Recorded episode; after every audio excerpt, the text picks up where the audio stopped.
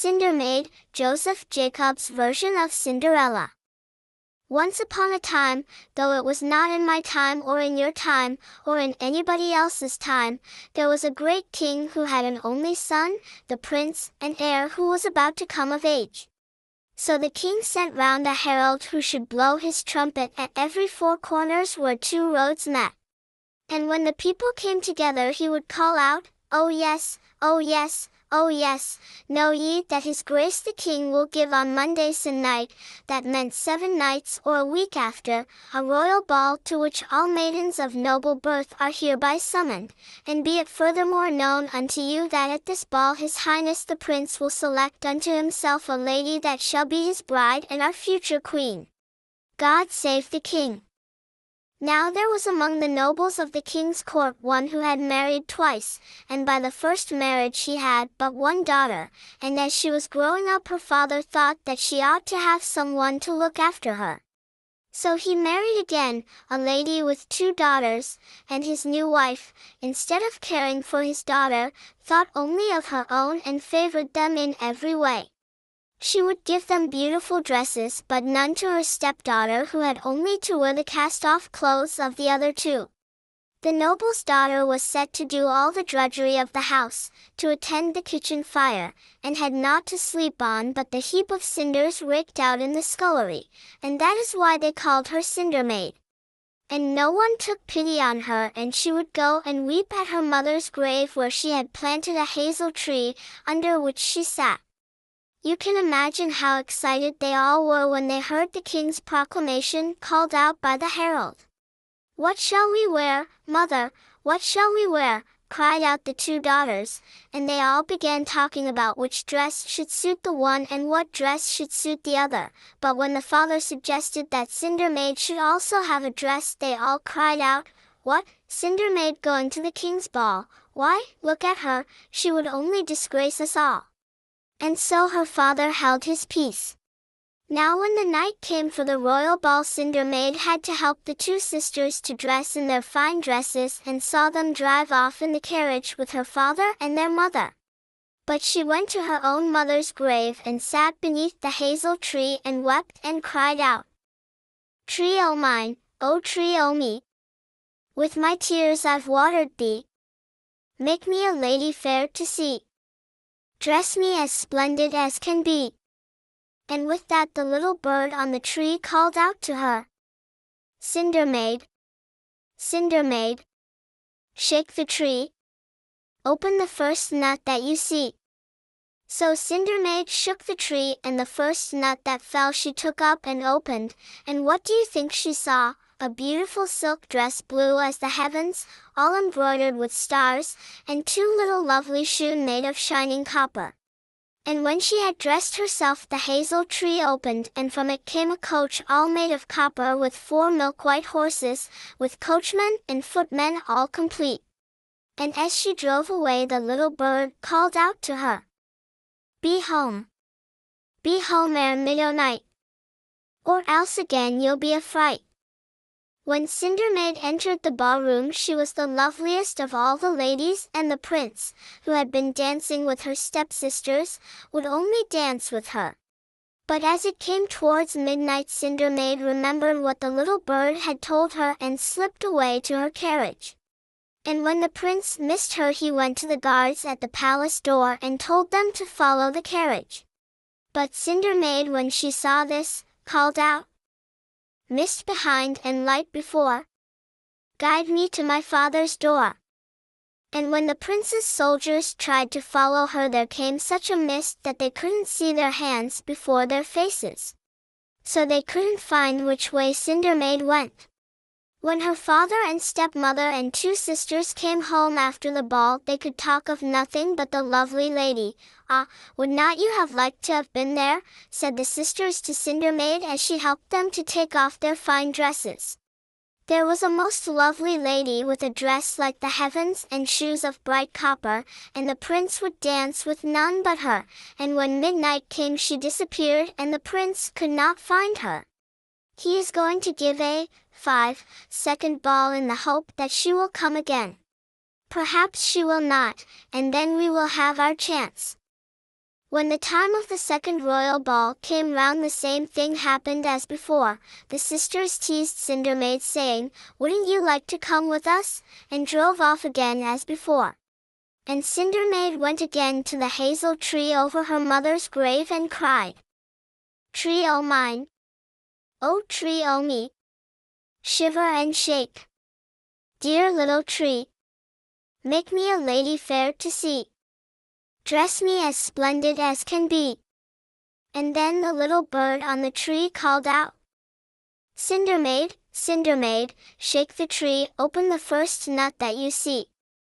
But this time she found a dress all golden brown like the earth embroidered with flowers, and her shoon were made of silver.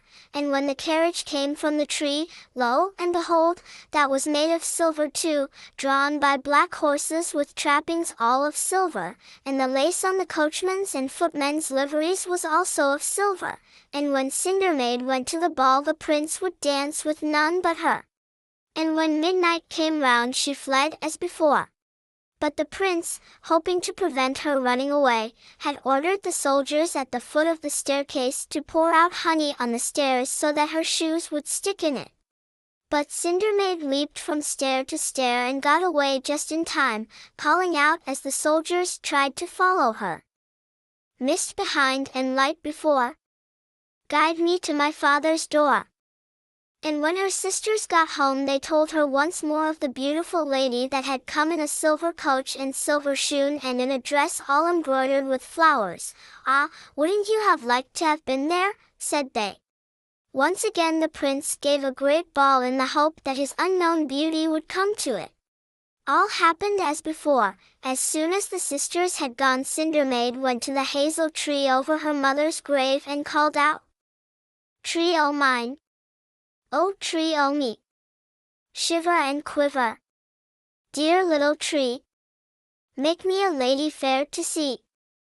Dress me as splendid as can be.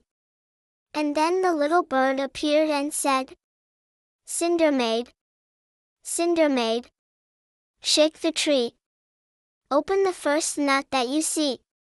And when she opened the nut in it was a dress of silk green as the sea with waves upon it, and her shoes this time were made of gold. And when the coach came out of the tree it was also made of gold, with gold trappings for the horses and for the retainers. And as she drove off the little bird from the tree called out, Be home, be home ere middle night, Or else again you'll be a fright. Now this time, when Cindermaid came to the ball, she was as desirous to dance only with the prince as he with her, and so, when midnight came round, she had forgotten to leave till the clock began to strike, one, two, three, four, five, six, and then she began to run away down the stairs as the clock struck, eight, nine, ten. But the prince had told his soldiers to put tar upon the lower steps of the stairs, and as the clock struck eleven her shoes stuck in the tar, and when she jumped to the foot of the stairs one of her golden shoes was left behind, and just then the clock struck twelve, and the golden coach, with its horses and footmen, disappeared. And the beautiful dress of Cindermaid changed again into her ragged clothes, and she had to run home with only one golden shoe. You can imagine how excited the sisters were when they came home and told Cindermaid all about it, how that the beautiful lady had come in a golden coach in a dress like the sea, with golden shoes, and how all had disappeared at midnight except the golden shoe. Ah, wouldn't you have liked to have been there? said they. Now when the prince found out that he could not keep his lady love nor trace where she had gone he spoke to his father and showed him the golden shoe, and told him that he would never marry any one but the maiden who could wear that shoe. So the king, his father, ordered the herald to take round the golden shoe upon a velvet cushion and to go to every four corners where two streets met and sound the trumpet and call out, Oh yes, oh yes, O yes, be it known unto you all that whatsoever lady of noble birth can fit this shoe upon her foot shall become the bride of his highness the prince and our future queen. God save the king. And when the herald came to the house of Cindermaid's father the eldest of her two stepsisters tried on the golden shoe. But it was much too small for her, as it was for every other lady that had tried it up to that time. But she went up into her room and with a sharp knife cut off one of her toes and part of her heel, and then fitted her foot into the shoe, and when she came down she showed it to the herald, who sent a message to the palace saying that the lady had been found who could wear the golden shoe. Thereupon the prince jumped at once upon his horse and rode to the house of Cindermaid's father. But when he saw the stepsister with the golden shoe, ah, he said, but this is not the lady. But, she said, you promised to marry the one that could wear the golden shoe. And the prince could say nothing, but offered to take her on his horse to his father's palace, for in those days ladies used to ride on a pillion at the back of the gentleman riding on horseback.